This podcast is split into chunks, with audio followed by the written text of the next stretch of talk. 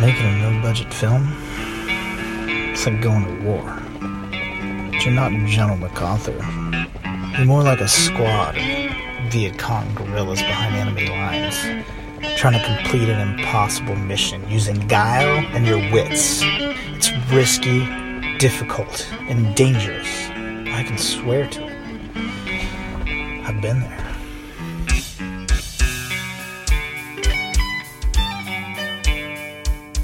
How's it going, everyone? Welcome to the Grindhouse Podcast, putting the sin back in the cinema every Monday, 9 a.m. Pacific Time on iTunes, Spotify, SoundCloud, all over the place.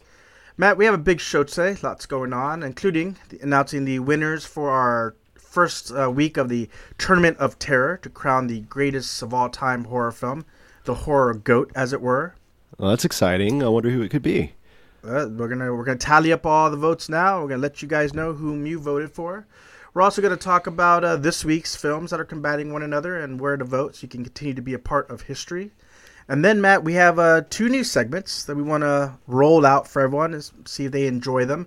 The first one is called uh, Matt Goes to the Movies, wherein Matt, you, in fact, go to the movies. Yes. And then you tell us about your experience. That's true. I, I actually went to a movie, and I'll tell you about it. And then, uh, and then we have another one, uh, another new segment to announce. That's called Dave's Deep Cuts wherein I watch maybe a lesser known film, a more obscure flick, and I let you know whether it's a uh, diamond in the rough or just a big old stinking piece of coal. Uh, and if we have any time, we'll answer some mailback questions as well. That sounds good to me.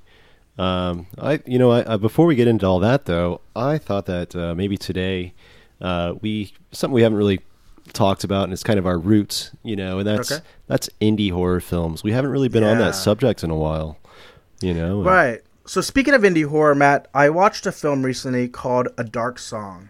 There's a slight hesitation when I use the term horror. And I say that because, well, the film deals with the uh, grief of a woman. We, we discover how she has lost her son throughout the, the story of the film.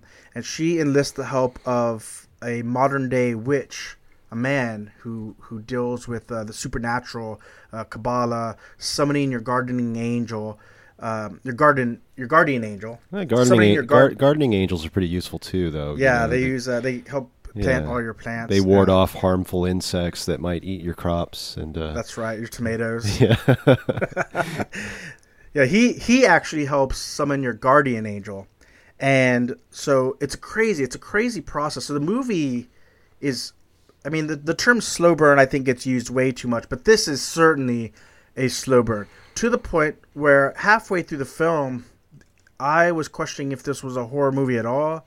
It felt very much like a drama. It was almost it's strange, like the the process in which this lady has to go to summon this angel is is almost like a it's almost like torture. Like she's got she gets like waterboarding type deal, and she's got to not sleep for three days, and then she t- she's you know she does um she foregoes what what is alluded to as the the forgiving ritual. So she's got to drink his blood.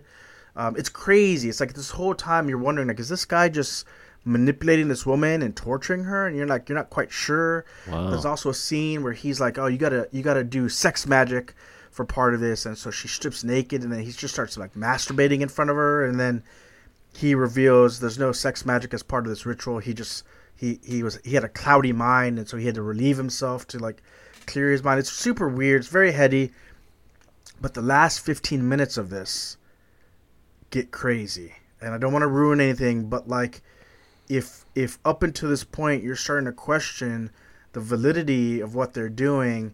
I think the answers will come in the last 15 minutes. It's super cool, and there's a really, really awesome scene at the very end when you can tell uh, yeah, you could tell that this was a lower budget film, but they saved their budget for like this these last few moments. It's it's super cool. I really I really ended up really enjoying it. But um, Matt, you you and I were talking a little bit off the air about some indie horror films and and some of the um, maybe some of the problems that that you find in them. And I thought that this it was really interesting because this film that I watched we didn't discuss ahead of time, but it really seems to lend itself to some of the issues that that maybe you have seen in some of the more indie horror films that you've watched? Yeah, I think there's kind of like two main like for me there's like two two when I watch a really low budget indie horror film there's like kind of two categories that I put it in. and one is the category of uh, you know why you come to indie cinema in the beginning, where you're just like you you want to see art projects by people who had like real vision, but just don't have that big budget studio backing, and they've but they've got a story they want to tell, they've got an idea they want to get out, and they do it with care, they do it with. Uh, you know a, lo- a lot of concern and they and they get their idea out and uh, there's a lot of great films out like really great indie films out there that you'll see that are that where you're you're going um, there's a reason this was made you know and it's and it's it the, the reason is the art it is the film it's not you know uh, some um, just to, just to bolster a portfolio or something like that but then there's that other category that I do feel is like uh, where filmmakers are just kind of trying to show, you know, they have a low budget, they get marginal talent, and they just kind of try to show the big studios that if you give me a chance, I can make one of your kind of movies. And a lot of those, th- those tend to be like the, um, to me, are like the, you know, indie slasher films, the like the, just where it's just like basically the same thing the big studios are doing, but just on a lower budget with ba- with less talent. Right and uh, yeah. I try to avoid those. But it sounds like well, this one I, that you watched is um, the uh, what what was it called again? The the the dark. Uh, it's a, a dark song. Dark song, yeah. yeah like what, what what you're talking about. Like, I love that trick that indie you know indie horror filmmakers will do, where they kind of they have to, they know they've only got so much they can you know put into the the visual effects of it and all that. So they just kind of like let it build until that you know right. moment at the end and then they just artfully like hit you with all of it. That well yeah really uh, so we follow sophia's journey to her decision right? It's like it's like sh- she's being led into the garden of good and evil and she has to decide is she going to choose forgiveness or vengeance? And that's part of what makes the film so interesting, along with its treatment of witchcraft. Oh, uh, what does it do about witchcraft? What? Well, like you know, in tr- like a, a more campy film, or maybe a film that leans really heavily on tropes. Even even movies that I love, like say The Craft, you, like okay. Witchcraft has this really, it's almost superpowers, right? It's almost like ma- it's it's magic, but it's magic like in a we can fly and we can cast spells and things of that nature. And right. this is actually very it's it's a very uh, intense process. There's a cleansing process. It's almost very torturous. It's like there's there's obstacles along the way that are supposed to like turn you away from continuing on to your path. It's very it's very nuts. And again, it you question at least through halfway through the film whether or not these characters are just like you know, are they just mad? Are they just overcome with this despair, or or are they actually on to something? And and even because of the nature of the the ritual, you know, the lack of sleep and nutrition and this, you know, like are they hallucinating? I mean, you never know. You you you, you don't really know as you're watching the film like the direction that it's meant to go. But it's really interesting that it keeps you captivated the entire time, and then gives you that payoff. You know, so it really pulled its resources in the right place. And it feels like a story with a message. It feels like the filmmaker was trying to say something and not just show hey look what i could do at a low budget. So if you give me a big budget i can go make whatever marvel movie you got on the slate. Right. Yeah. Which which unfortunately these days i think that actually that method works because like these big studios are getting aware. Uh, I mean, some some of the uh, guys directing some of these major films now. These, uh, you know, the big video game, like where they, like we, have had a show about that, where they adapt video games into films, and, right? Or even some of the Marvel ones. It's like some of these directors, or the DC ones, uh, especially, like some of the directors they they get are, um, they're they're almost amateur hour. I mean, and it's yeah. like, and I think they do that because they there are certain limit. There's certain things that you know that they know will make money, but they don't necessarily make good art. And so I think, yeah, right. um, yeah, these these kind of kiss ass like hacky filmmakers uh, get these really important, you know, big budget jobs because they uh, they they know that they'll say yes to those kind of decisions. Does that make right. sense? What I'm saying? Yeah, it does. And I've I've actually had the misfortune of working on a couple of films where you could tell the filmmakers don't actually have any true love of horror. Yeah. You know, or like, or like, if they do like horror, it's stuff like, and and not. I mean, look, The Shining is amazing, but The Shining feels like one of those films that's a horror film that that intellectuals are allowed to like Uh huh. Do you know what I'm saying? Yeah. Like it's like you could still sip your champagne and say that you like The Shining, and and no one's gonna judge you like they would if you say you watch like Sleepaway Camp three. So Is there a part three of Sleepaway Camp? I don't I don't know. I'm sure there is, probably. and I watched the hell out of it. But um, a lot of filmmakers, uh, indie filmmakers, and and I don't know that this is as effective a method these days, but it was for a while. Certainly when I was getting into the industry. Uh-huh. Well, they think that horror films are inherently cheap, right? Just slop some blood on some stuff. We got a killer with an axe or a knife or a chainsaw or whatever. yeah. And you could prove, you could make your movie for cheap and it will be nothing more than a glorified calling card with really n- not the same level of passion that is really required to make great art, regardless of the budget. Right. Well, to me, I mean, because horror to me is about it's it's the ride, man. It's it's that way it makes you feel the entire film, you know. And wh- where you can have films like the one that you're reviewing right now, where you're going like you're you're in this uh, confused state, and you're trying to you know uh, say like, am I actually seeing something here, or is this two crazy Right. people? Um, or there's ones that just make you incredibly uncomfortable because you're so afraid of, you know, they they've gotten you to care about all of these characters, and now all of those characters are in a ton of danger. Uh, kind of like that's that was kind of how I felt about Evil Dead, uh, the, Right. the 2013. I brought that up. It's in our tournament right now, and and that's one of the reasons I thought, you know, this is one of the best horror films because it. The whole they do get you to care about these characters, and then once the danger hits, it is real danger, and and and it's Right. it's really intense.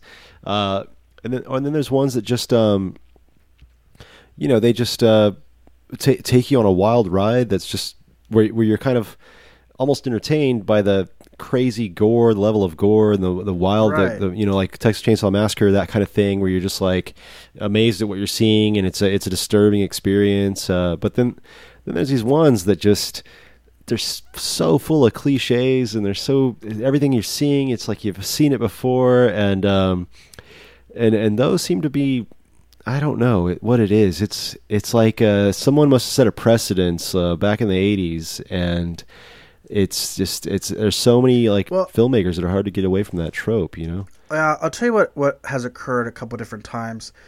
O- over the years, because filmmaking inherently is very expensive, it just is. I mean, even what we consider low budget is like, you know, 500K, 600K. Like in the real world, that's a lot of money. And that's with ze- that in my world zero resources oftentimes, right? Yeah. Because you've got to hire so many people.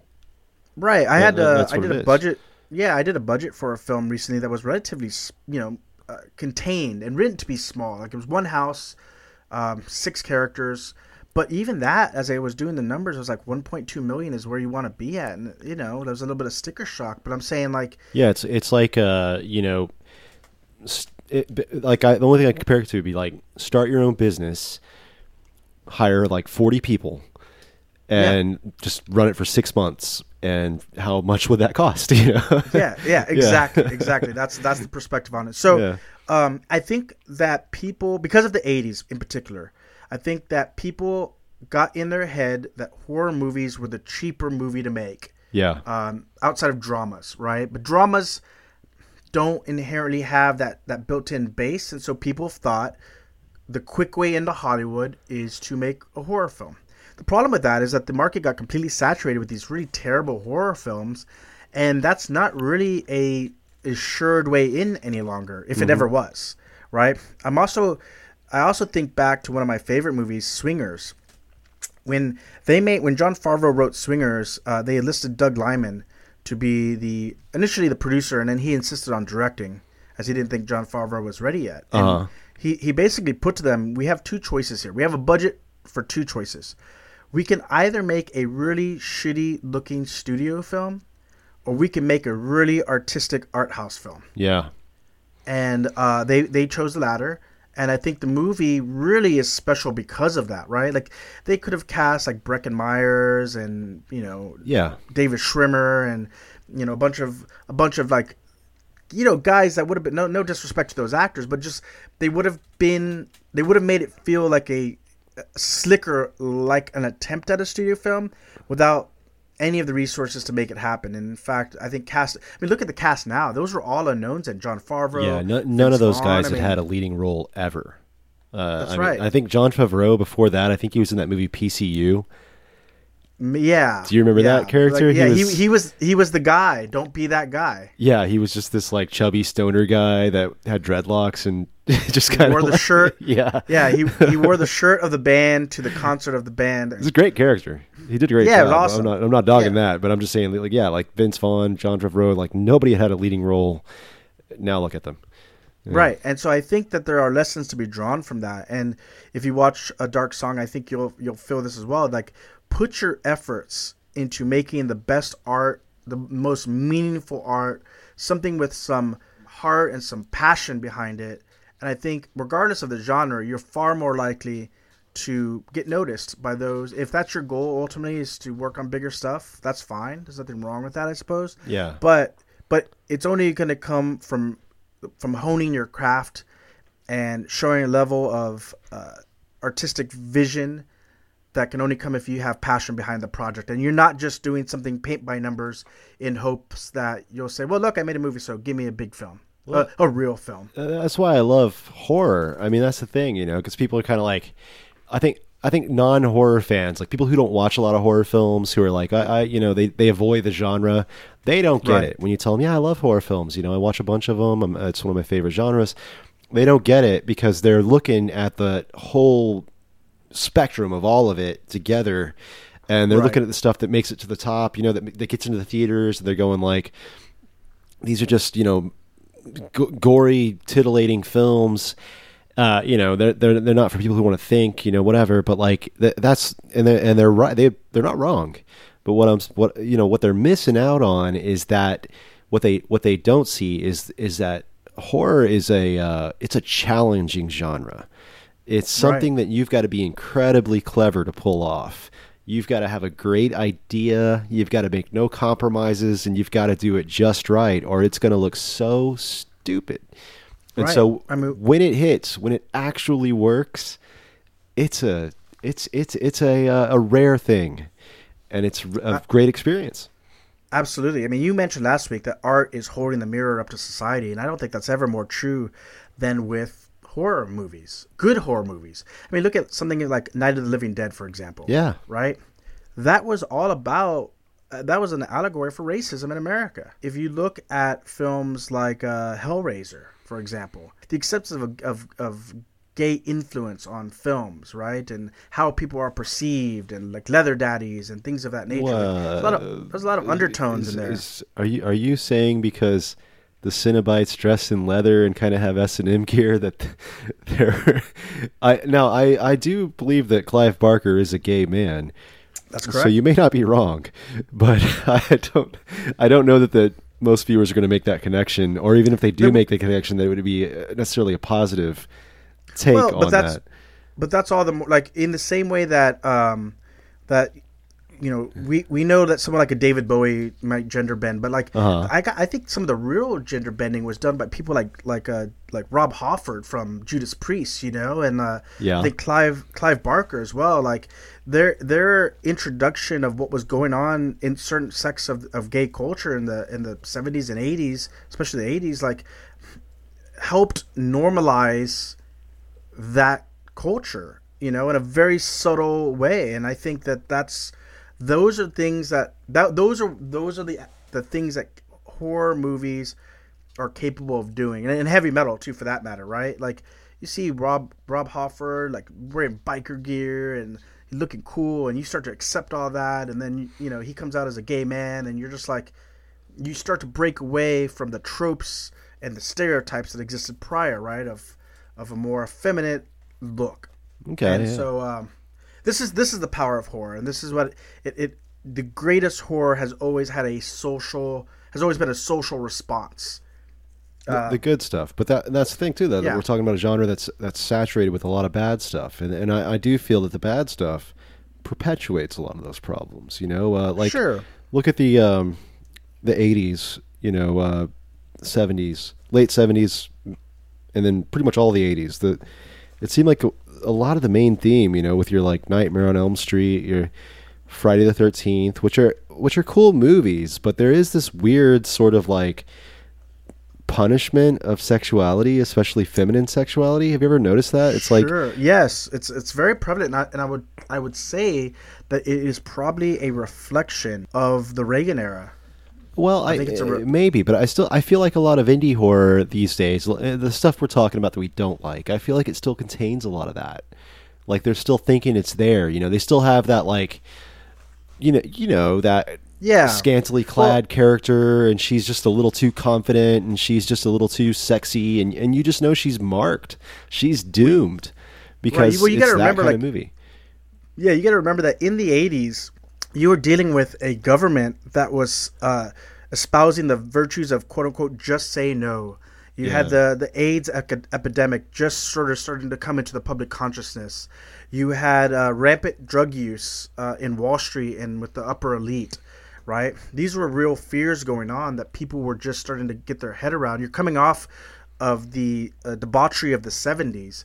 And so leaning into some of those anxieties that society was dealing with at the time in order to create a fright made sense. Yeah, Right? It makes it's this is why these films that are get that get remade don't resonate in the same way because we live in an entirely different culture now.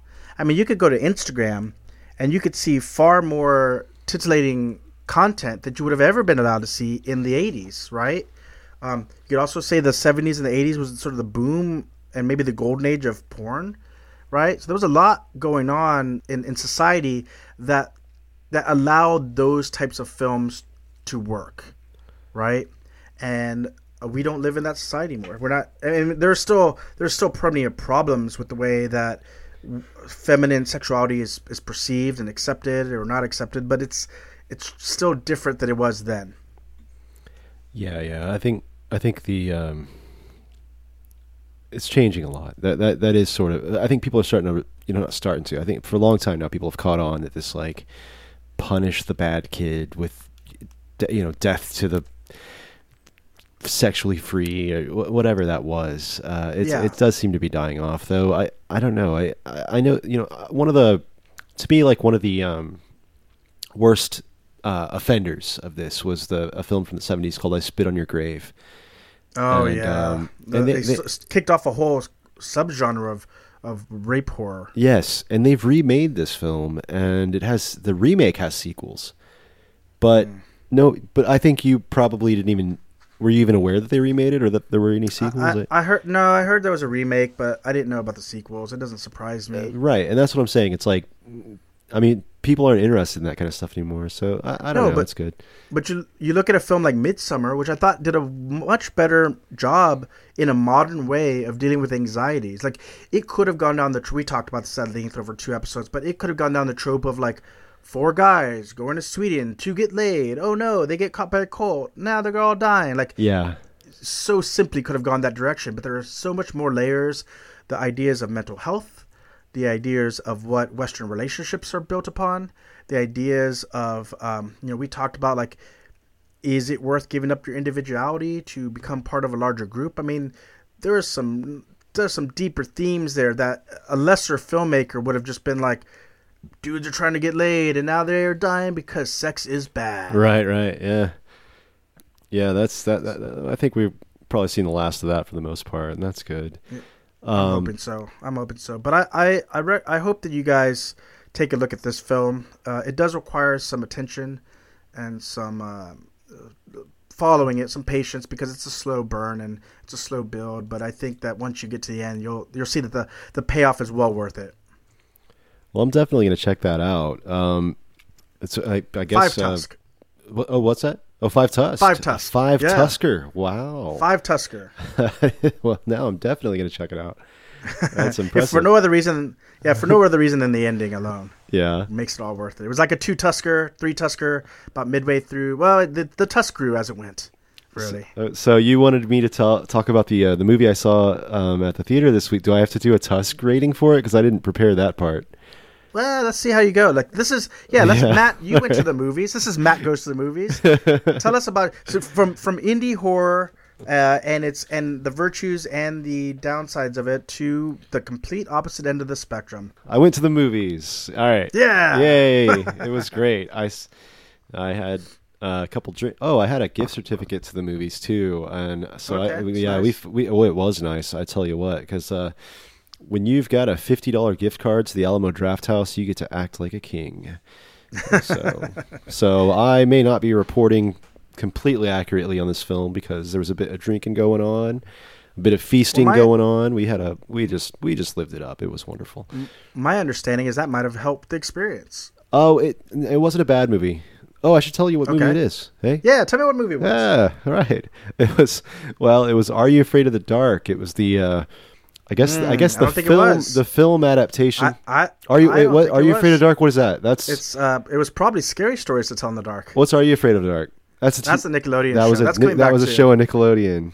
Yeah. How many drinks was it? It wasn't Goosebumps either. it was. I, I've been calling it that all week, man.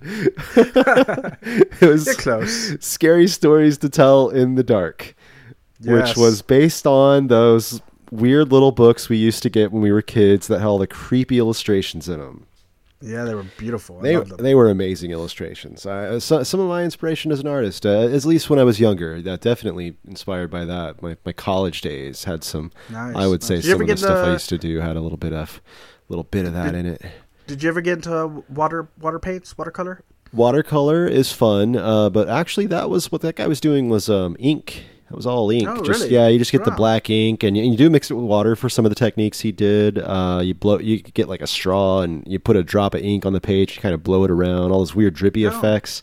Yeah, that's cool. Yeah, yeah, ink drawing's a lot of fun. Uh, pen and ink stuff though, and we're not. Yeah, we're not talking like a ballpoint pen either. It's like so. I used to. I used to do this actually, and it's it's a great way to make uh, really cool illustrations. But um, Nice. yeah, you, you know what I'm talking about. Everybody knows those illustrations, all those weird, Yeah, like gross, drippy, creepy lines and all that stuff. Yeah, they're all pen and ink techniques, man. But um, aside from the craft portion of the books uh, that led to the um, monsters in the film, uh, so well, the idea behind this was to see if you could. Okay, so what I was expecting going in was like some kind of anthology where like they took you know the different stories from the books and they uh, just kind of one segment after another, you know, like like a lot of the Right. horror movies have been, you know, VHS, ABCs of Death, that kind of thing, where they just show like one clip and then another clip and another, you know, maybe there's some kind of overarching plot tying them together. It wasn't that. This was like ah, it's, it was it was it was a straight it was a it was bold it was like an attempt to make a coherent story that somehow made the stories of the book part of the story of the movie it was it was strange it was about a uh, some teenagers in a in a town in the 1960s around Halloween, and they find this book in a haunted house, and it has these stories in it. And as they start to read them, uh, the actual events in the stories start happening to people. And it was a it was a creative take on it. It was weird. It was kind of like to me, it felt like if uh, there was a contest to see who could make a plot line out of scary story. I was almost said, "Are you afraid of dark?" Again, out of scary stories to tell in the dark, that would be the winner. It would have that would have been the winner for sure. But like, Alright. but it also felt like, why do this? You know what I'm saying? Right. Like these were really cool, independent, scary stories. They could just stand alone. You don't have to make it into a uh, typical movie. Just just make those stories. You know, it was kind of like, why do you need all this like origin where all the stories are in the same universe? It was weird. But um, as far as movies based on those Goosebumps and the all, all, all those kids horror series when we were kids, as far as the movies based on those things. I will say this is the only one that felt like there was any kind of real sense of danger in it. Like people were actually dying. It, it, yeah, if if the children didn't like, well, they were like teenagers, but like if they didn't like figure out how to solve their problem, like they would all end up dead. Like that was an actual thing, and and some of them did die.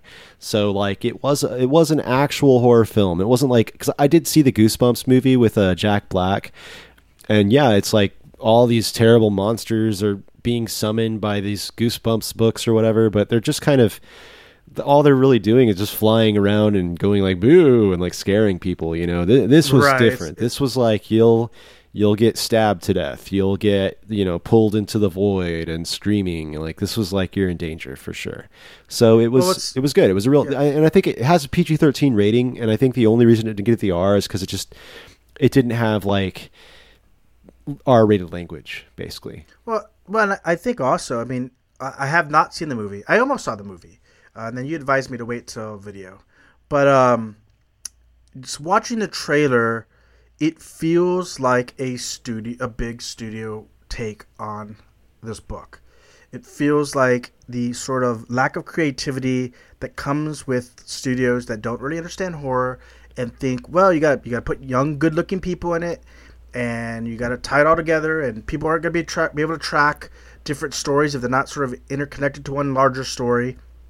Um, I don't know how you know it was written and produced, or at least story by and produced Guillermo del Toro, so there was high expectations Yeah, aside from the fact that if you loved the the Alvin Schwartz book, um, you know that's some pedigree attached to it, and at least from when I watched the trailers, it felt very pedestrian, PG thirteen studio horror. Well, it, the trail I I actually didn't see the trailer. It may have given that impression, but that wasn't really the movie I watched. It wasn't the you know great looking actors and everything. I mean, th- these were kind of like the nerdy kids in town that like very a lot more similar to like the crew of uh, it, you know, than than like Right. um, your typical like Hollywood, t- you know, teenage romp slasher thing. It was like these were kids that just didn't really have a lot of friends outside of each other, and they rode bikes around. And uh, like the main protagonist, protagonist is um, a uh, a really cool uh, girl that just like her mother has died, and she doesn't have any friends, and these two guys hang out with her, and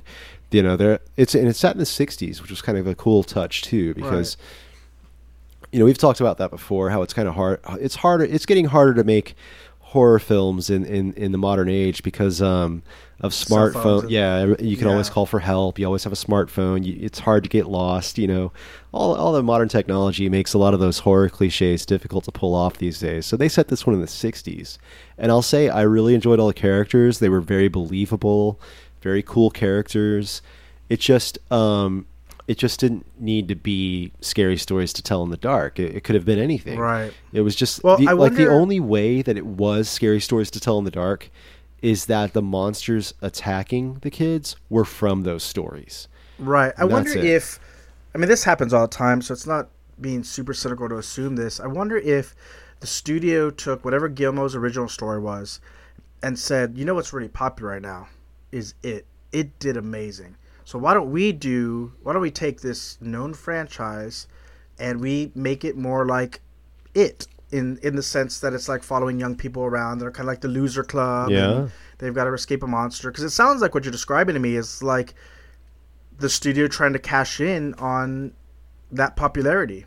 It very well could have been. I'm not sure, uh, but but I could see that. Like, and, and you haven't even seen the film, and you made that assumption, and, and I could totally Yeah. see that having seen the film, where they were just kind of like, let's do something, let's kind of make our own it franchise, and they only, uh, I want to say they only sampled from maybe like four or five of the of the stories, you know, of of those Yeah. books. So I do think there's, it's very likely that there's some kind of sequel coming in the future, because. Yeah. Um, you know, It did well. if it did well, yeah, because a lot of the characters they uh, they didn't make it, but um, you know there were some survivors, and like there was even kind of like a thing at the end that was a little bit, you know, like maybe we'll you know get revenge or something along those lines. So Right. so I could see that if they were kind of trying to set it up to be their own little like you know. Uh, it uh, Stranger Things, you know that uh, Stranger Things doing the '80s thing, uh, it doing the '80s thing, and this this going like we'll do a late '60s thing, you know, because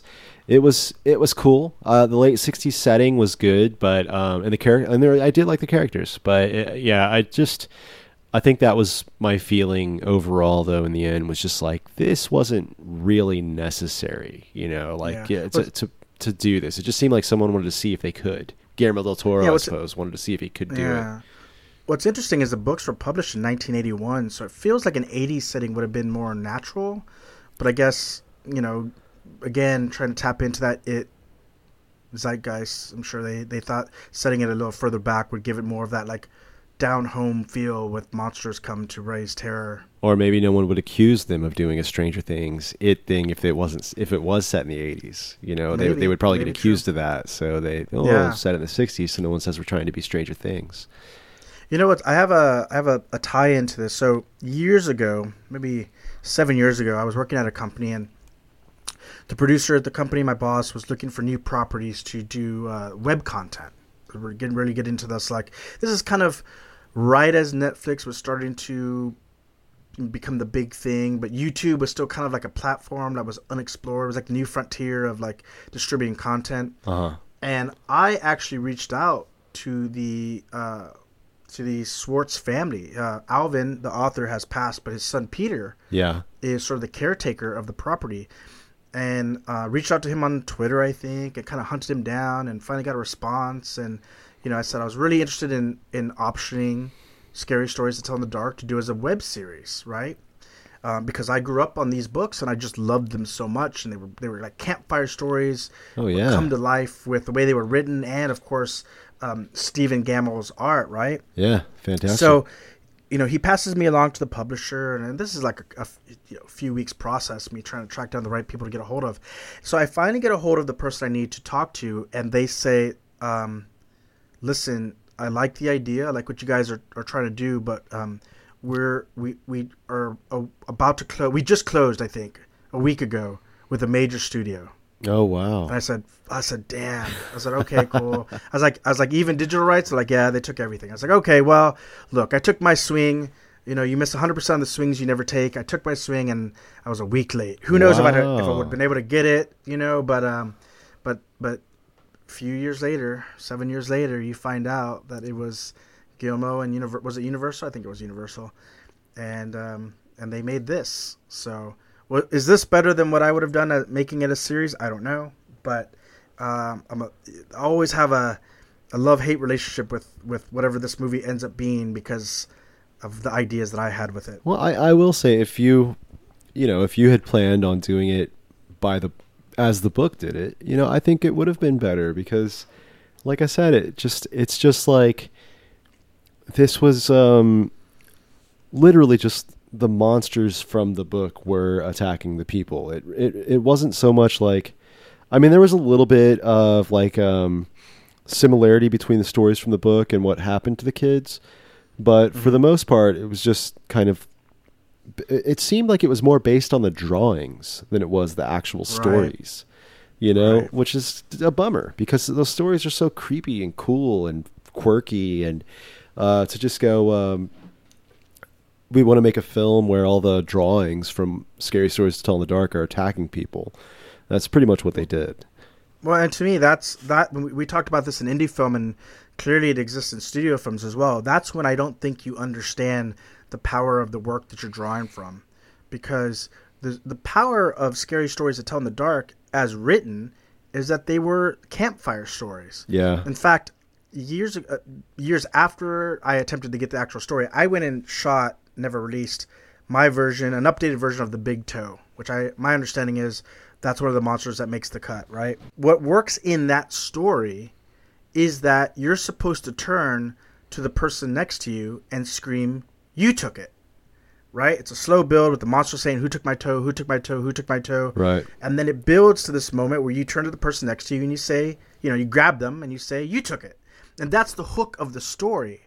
I think you could do that in a series format with jump scares, you know, with some tricky uh, camera work. And if you take that away, if you if you make it to where the monsters have no direct connection to their victims, then it's just like you like to your point, you just took the illustrations and you wrote some other story around them with no real tight tie-ins. Yeah, they they did the big toe in in the film, and it was more like a um, a kid finds some stew in his refrigerator, and he believes his mom made it for him, and he starts eating it, and then um, you know he sees there's a toe in it.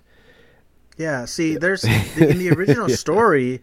In the original story, the kid is a misbehave. He's a mischievous kid who finds what looks to be a, a, a weird mushroom out in the woods, and he picks it, um, and it, it's actually a toe, right?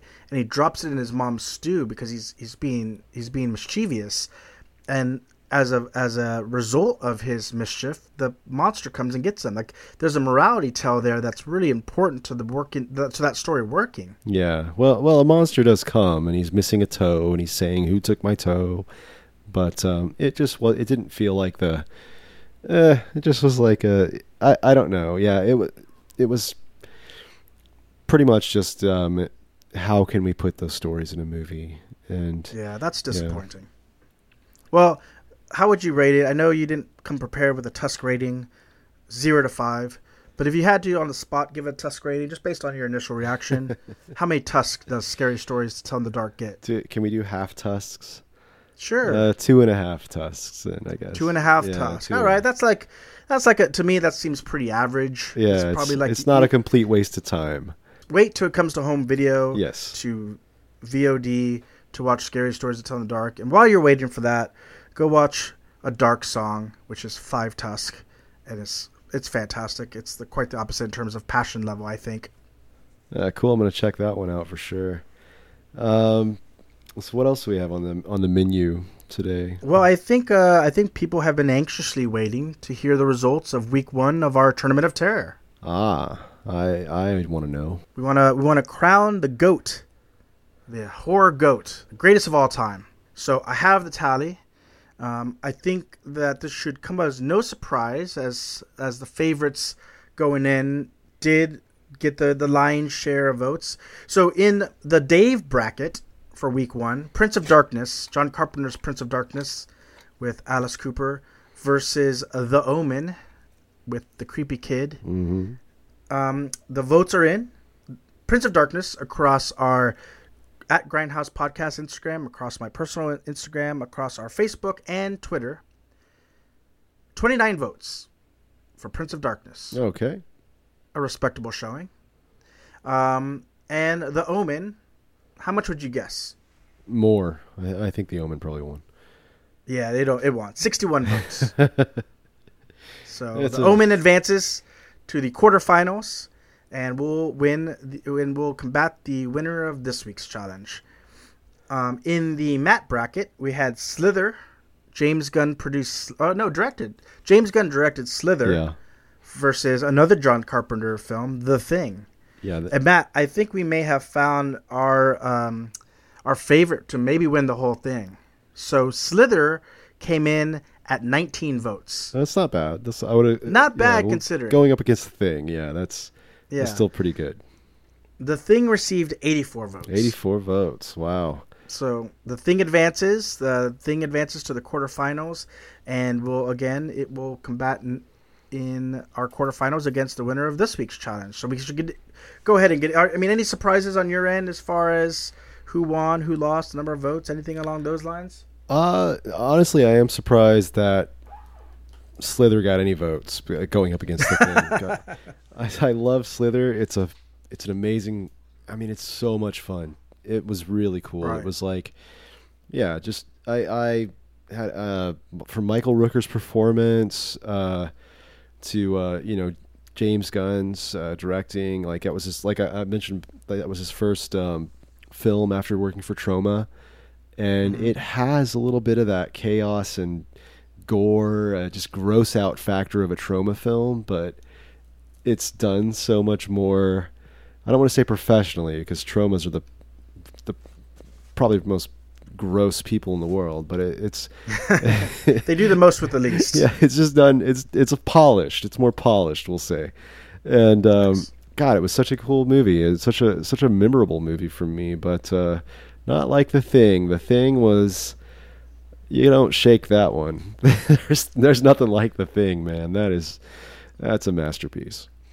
Well, listen, we talked about you know indie horror, relatively indie horror, mini, mini major horror, leading to greater things, and I think that um, while James Gunn's Slither may not be advancing in our tournament of terror, I think he's done okay for himself. He's he's gone on to some some pretty big franchises to to helm. So it all oh, started yeah. with Slither, and it, and it started because Slither is one of those films that we talked about that is filled with passion, creativity, originality and a true love for horror. And so, uh, while Prince of Darkness and Slither may not be advancing, check it out this Halloween season and, enjoy. James, and you're right. James Gunn has gone on to do some pretty big franchises. I think you're talking about Guardians of the Galaxy, Yeah, or if you pronounce gifs as gifs, Guardians of the Galaxy, and I do. But what he hasn't, it's gif. what he hasn't done, is horror. Again, where's he at there, man? Come back to us. Give us some more. well, he did he did produce Brightburn. Oh, Bright. Okay, he produced Brightburn. Okay, well, I, I mean that's Yeah, that's cool. Okay, yeah. I think his brother wrote it. He didn't direct it, but he did produce it at least. So there's, yeah, and that was a, a relatively smaller horror film. So there, I haven't seen that still. I, Yeah. I've been wanting to. So um, there's still hints of it there. I want. I And- want to see maybe- him direct another horror film. I'm ready for it, man. I want to see him get weird again. I'd like that. Yeah. I'd like I'd like for him to do that. You know who else I'd like? um, Not to de- derail us too much, but you know who else I'd like to see do a horror film? Tarantino. I, mean, I know he did Death Proof, but I think I'd like to see him tackle like a, a big horror story. Yeah, I'm kind of surprised that's never happened before. Yeah, it, it feels like his natural inclination is that way. So we'll see. We'll see if he does that. Um, so let's talk about this week's contest, week two of the first round of the Tournament of Terror. So in the Dave bracket, we have Wes Craven's New Nightmare, an honorable, if not understated, part of the Nightmare on Elm Street franchise. I think it's one of the first films that really started to introduce the idea of being more meta and self-aware in the horror genre, which then gave way to Wes Craven's Scream and I Know What You Did Last Summer and some of the other films that, that took the tropes from the 80s and turned them on their heads a little bit. Going up against Stanley Kubrick's The Shining. It's The Shining. Uh, yeah, that was a Simpsons reference. If uh, you guys didn't get that, The Shining. so they didn't get sued. I remember that part of the Treehouse of Terror. But uh, but you guys can vote on our Facebook. We put up the poll there that last a week. If you follow me directly, I'll, I'll probably put up the polls on my personal social media, and then of course our Instagram at Grindhouse Podcast to be a part of this. Let us know whether you prefer the new, Wes Craven's New Nightmare or The Shining. So in the Matt bracket, we have Tobe Hooper's Texas Chainsaw Massacre and another John Carpenter film, In the Mouth of Madness. two very crazy, chaotic films. Lots of violence. Lots of uh, one, one a little more complex than the other, but uh, that's okay. Um, yeah, they're very, very different films, but uh.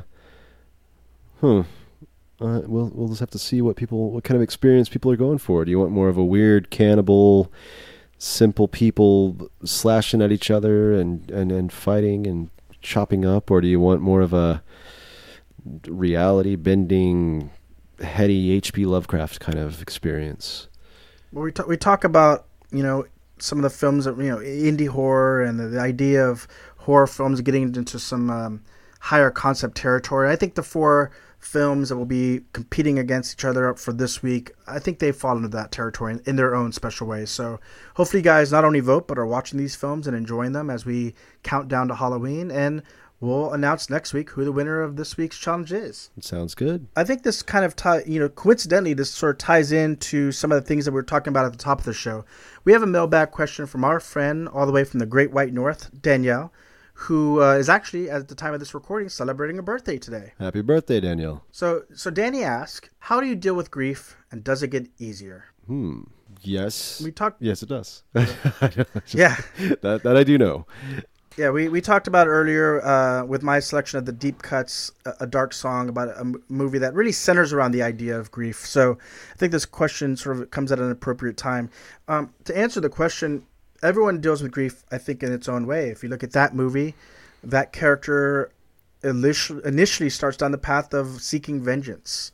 Um, and if we were to use movies as a guide, I think that's a, a normal human response to be angry, to be upset, to uh, be, be it at, at the people who maybe caused what you know who were at the cause of the grief or you know oftentimes uh, a higher power god you know whatever whatever you believe in. I think that's a very normal thing. Um, i know in my life i've had some moments that you know oftentimes uh, something that i think we can all relate to which is uh, a, the ending of a, a romantic relationship a breakup you know? And that might not be on the same level as say a death in the family but that can cause its own type of grief for me, I always found solace, and, and I think this is, comes to the core of why we do this podcast. I found solace in in art and in films, and there are two t- two films in particular that I always go to. I hopefully will never have to go to them again for these reasons. Um, the aforementioned Swingers, written by Jon Favreau, and um, starring John Cusack's High Fidelity. It, you know, what about the grief of, um, you know, death? How do you deal with that? Mm. That's tough. That's a tough one. I'll, I'll, tell you when when dealing with death, part of what, uh, other than missing the person who's gone, part of what keeps the grief lingering, I think, is the sense of hopelessness, mm-hmm. and also um, your your own path, your own future seems unclear when someone has been taken from it. There's a book that I'd like to recommend called The Alchemist. Matt, have you ever read that? I have. Now, it may not deal directly with the loss of someone, but I know for myself, it, it has helped refocus me in terms of giving me my own vision my own future to to forge. And i think that's an important thing. I think when you've experienced the loss of someone living for them as well as yourself is the best thing you can do to honor their memory. Create your own experiences and your own stories. And um, the alchemist was a book that inspired me in all those ways and um, you know maybe that's something that will inspire you or anyone who's suffering from grief as well yes that's true and it's it's important to remember that even though the people we've lost aren't here with us for new experiences. They were here with us for a lot of experiences, and you've always got that. No one's ever truly lost because you've got the your memories of them, and you've got the things that you've been through with them, and the changes they've made in you. And it it is always tragic that they can't be here for the things to come, but uh, they were with us uh, for those part of the journeys that they were with us for, and um, that's something that you'll never lose. That's right, and you know we we talk a lot about films on this podcast. We obviously love movies, and at their core, they're stories. Right? We talk about why is scary stories to tell in the dark so memorable to us because they're stories, and not only are they stories that are great in in and of themselves, but they they connect us with a part of our past. In in in, in my instance, uh, part of our my childhood was growing up on these books, right? A lot of the movies in our brackets, people have memories for. They're stories. They're stories that endure, and they endure beyond generations. People come and people go, and we can pass these stories on to that next generation. So I think it's important to remember that. It's important to create our own stories, be it through art or through just living our life, so that the stories of the people we've lost live on. Yeah, and Danny, we wish you luck, and we thank you for that question. It was a, that's that's more of a difficult one than we usually get, but uh, we welcome those too. You know, if you've got anything to ask us, we'll we'll give it a try. We hope we can help. We've said before we, we do this podcast not only because we like movies, but but ultimately to create community.